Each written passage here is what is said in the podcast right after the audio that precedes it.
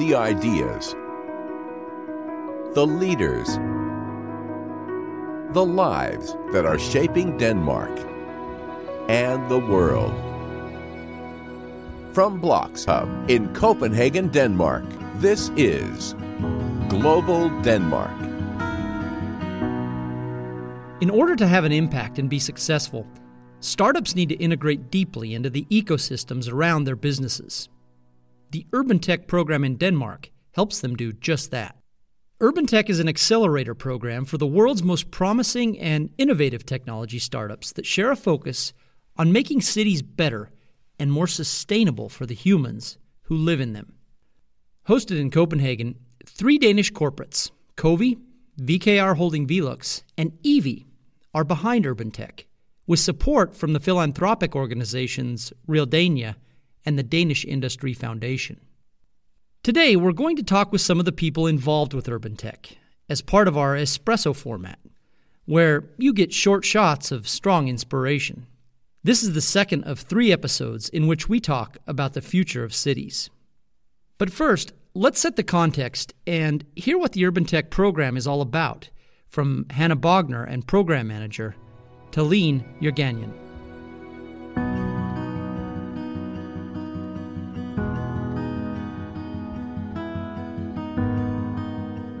Are here because we want to accelerate the development of sustainable cities. And many people possibly ask how is it possible to actually make cities more sustainable with technology? And that's exactly the problem, the challenge we try to solve is through technologies. So taking technology and innovation as a lever for sustainability. So we want to accelerate the development of sustainable cities. That's our motto. And that's why we're running that program. We are matching startups with big corporate companies and make them work together on a project that would benefit the society and make societies more sustainable. I would love to see maybe in 10 years one of the partner and one of the startup meet together and just see, oh, I know that startup because they were part of Urban Tech. I have a daughter who's three years old, and to think 30 years from now, what kind of cities is she going to be inhabiting? It's wonderful to know that there's these innovative programs out there that are actively working to not only create solutions that are just about driving profit, but actually looking at the human impact and the social impact. Michael Ambjorn is managing director of Urban Tech and says the idea with the program is to keep it super practical and concrete kind of like a railway that runs one train line a year. What we do is we bring everybody into to a set of shared carriages called pilots. And a pilot is, is a, relatively basic or simple idea, but it's very powerful in its implementation. So if you imagine that you have a startup which might have an innovative technology, and then we take the scale and experience of large, well established corporations. And when you combine those two together, you actually able to try something out fairly fast, but with the potential to scale it around the world. And to be clear, some of these are quite radical ideas that might take another five or even 10 years to happen. But if and when they do happen, they are going to basically have a substantive and substantial impact on the sustainability of cities. By having um, a third party come in, uh, basically the Urban Tech program, and help support and facilitate their engagement, it enables a more manageable process where they don't immediately get stuck, for example, with procurement. It's an anchoring, right? To, to basically make sure that everything stays on track and moving in a direction that ultimately uh, can benefit both the large organization and the smaller organization. Ambjorn says programs like Urban Tech are necessary to breathe new life into a relatively conservative and static industry. So there's a need both for a strategic use of sensors to inform, for example, quite frankly, one of the most inefficient industries in the world. It's well acknowledged that actually the construction industry has, has not managed to, to become that much more efficient over the years. What we're seeing both from the startups last year and also this year is both a, a sharper strategic focus on use of sensors in the right place at the right time, and then also the data flows. So yep. we have a set of, of exciting startups this year who are able to then work with that data and, and basically add new strategic insights that can help an organization like EWII or indeed COWI or indeed Velux do things at a level and at a scale and with an impact that they might not have been able to do previously. Traditionally, a lot of corporations would go around creating innovation, basically fling a lot of PhDs on something and, and hope for the best. and a more 21st century approach is to be a little bit more outward looking be a bit more uh, ready to exchange, a bit more ready to basically look at the horizon and think beyond what your immediate capabilities and capacities might be. But that's said, not forgetting those strengths and not forgetting the experience that you already have embedded in your organization. So it's, it's to an extent a question of knowledge exchange and sharing and so on. But really, let's also be very specific about it. Uniquely in the Urban Tech program, we have the chief executives of these organizations involved, right? So that puts a certain sharpness and business focus on everything that we do. And that means that we go into these pilots with, with quite high expectations, both of being able to find something new being able to find something that can both, of course, work, but also ultimately, as we say, potentially scale. And also, as we would expect with any innovation, expect that some of them will, will fail, but that in the process of failing, it will be a managed learning process. So actually, something else can be built on, on top of it. And now, let's get on to the future of cities. First off, with Frederick Tauber, Chief Operating Officer of BloxHub in Copenhagen. If we think about the future of cities, and how to develop sustainable cities. What would that include in 2050? What are we working towards here? So, the overall goal, at least for BloxHub and how we view it, is livability. Everything kind of boils down to that. For us, at least, the bigger mission is always to raise the livability. And with all the whole kind of political system following along, it's not going to work. So we are moving towards cities that are much more inclusive in every aspect. Our main perspective on this is not to reinvent the wheel. Our approach is adapt and replicate because there's so much stuff out there that are not being used or could be combined in a different way and actually solve some much bigger challenges than one single product can solve on their own. Monica Moskja from the Danish Design Center is also active in urban tech and has these thoughts about livability. The overall purpose of urban tech, creating livability and sustainable cities, that's also very much in line with our mission and vision at the Danish Design Center to push forward three transformations the social transformation, the sustainable and green transformation, and then the digital transformation. And as I see it, the urban tech program actually fits all three of these transformations, both to create better cities for people, to create digital cities where we, we use the digital to actually push forward the agenda again of having better cities in general. And then, of course, the sustainability perspective, where we create more sustainable and integrated and holistic cities. So the design is all about going from problem to an opportunity while creating value for people at the same time. Do you have any inspiring literature or influencers that you could recommend for our audience in terms of working with these themes that we're discussing?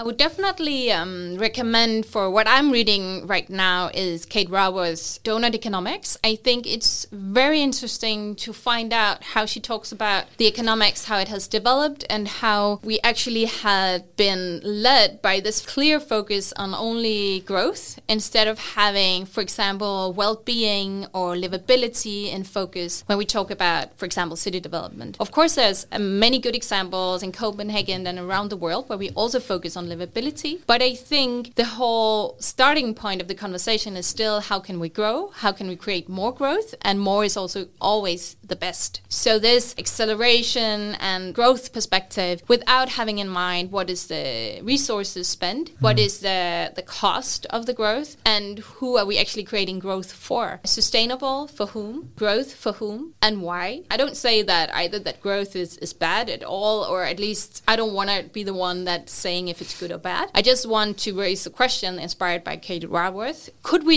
design and could we develop cities and governance policies in other ways than having the growth perspective as the, the core one? Rikke Peterson, head of the Green Transition Team at Copenhagen Capacity, added these thoughts about the future of cities. I'm a part of Copenhagen Capacity, and to be more specific, I'm working in the investment promotion agency uh, or in the investment promotion departments as an investment manager overlooking in particular the built environment. And yeah we, we try to attract companies and solutions and knowledge to the region that can support the transition to a more green building construction industries. What are we looking at in terms of the future of cities and the built environment? Greener cities, more intelligent cities, and cities with new mobility solutions or other ways of, of doing it as we see right now. The municipality or, or Copenhagen is, is always willing to give their city to, to companies that want to test. There's always an option to test in Copenhagen. So if you we have foreign companies um, that are looking at to establish here, they also are an option to partner up with the municipality in order to test and demonstrate.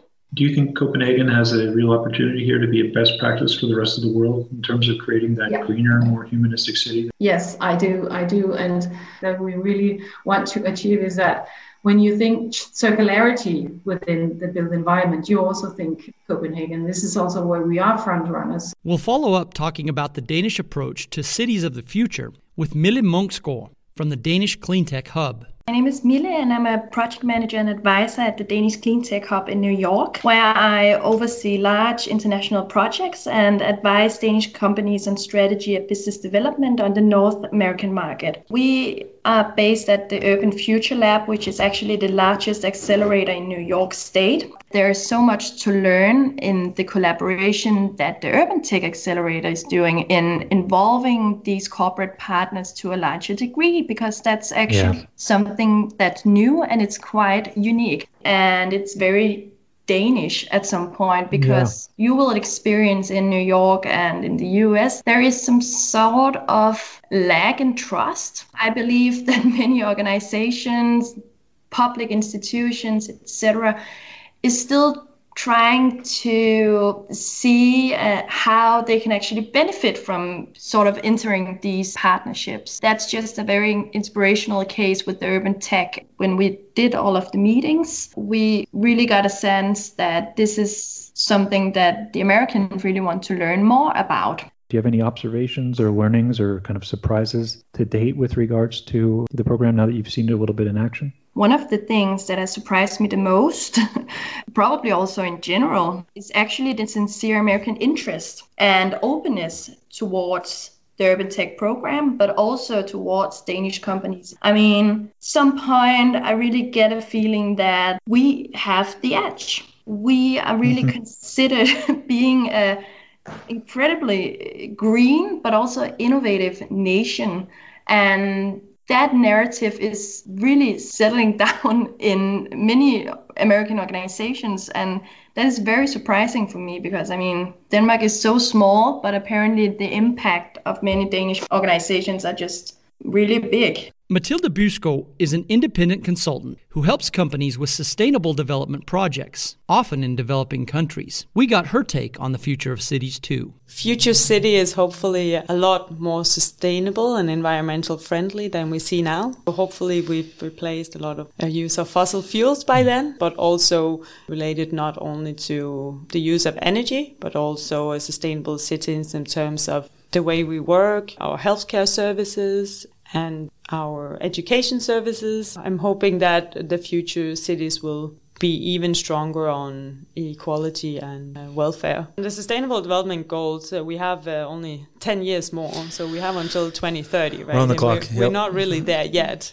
Yeah, when those goals end, I hope we'll see some even more, even more ambitious yeah. goals to reach the 2050 goals. Let's follow talking about Sustainable Development Goals with Urban Tech Research Consultant Freya Williams. Is this something you're seeing globally, or is this a Nordic phenomena where they're really attacking the SDGs? I think Nordics have a specific focus on it for sure, but then there's other isolated cases. I mean, one of my old colleagues, he went to Japan about six months ago and he said the SDGs were everywhere there. So I think it's, you know, select countries have chosen to tap into that agenda, but as a whole, I think the Nordics are pretty committed on that front. Do you think that there's potential for Copenhagen to take the lead here in terms of being a model for the rest of the world for a future city? I think Copenhagen is already extremely on the map. What I think that they can do next is really leverage the good work that's already here and maintain the integrity I think that it has as a city. I would love to see just more activity and more kind of investment in industry here and more Copenhagen and Denmark being recognized on a kind of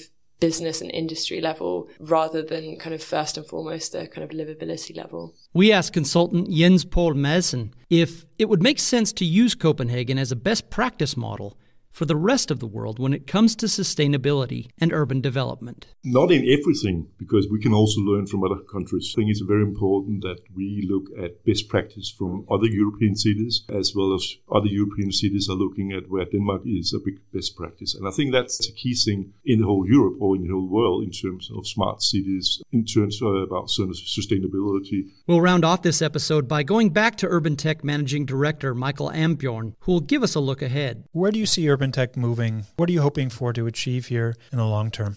What we're looking for with Urban Tech across the partnership group is to generate real practical, tangible pilot examples that can both inspire real products and services in these uh, organizations, whether they are the startups or the corporates or indeed jointly. What we're also looking for is to build the ecosystem ultimately to share the learning. And with that, a maybe slightly unusual point would would say that in some ways, one route for Tech to go is to actually for it to become embedded in the daily work of these organizations. That said, I do believe we have there's much more to get from a program like this. So in the third year, that would be the right time to be able to strategically say, okay, how can we make this something that reaches to another level? Is, does it grow mm. out and, mm. and maybe is there a satellite effort in a nearby Nordic country, for example? Uh, it could be Norway, it could be Finland, for example, with our friends in Helsinki as one or two examples. Right. It could be a, a center for urban tech it could be hosted here at BloxHub. It could be many, many different things. I, the short answer is I think it's too soon to tell. But in the meantime, we'll be working hard on delivering, and then it'll be a shared journey on this train together with the partners. I'm sure as, as we approach the end of year three, it'll become crystal clear to us what we want to do next. That was it for part two of our three part Espresso series on urban tech. Our Espresso podcasts examine innovative ideas like urban tech from multiple perspectives. Think of them as short, strong shots of inspiration.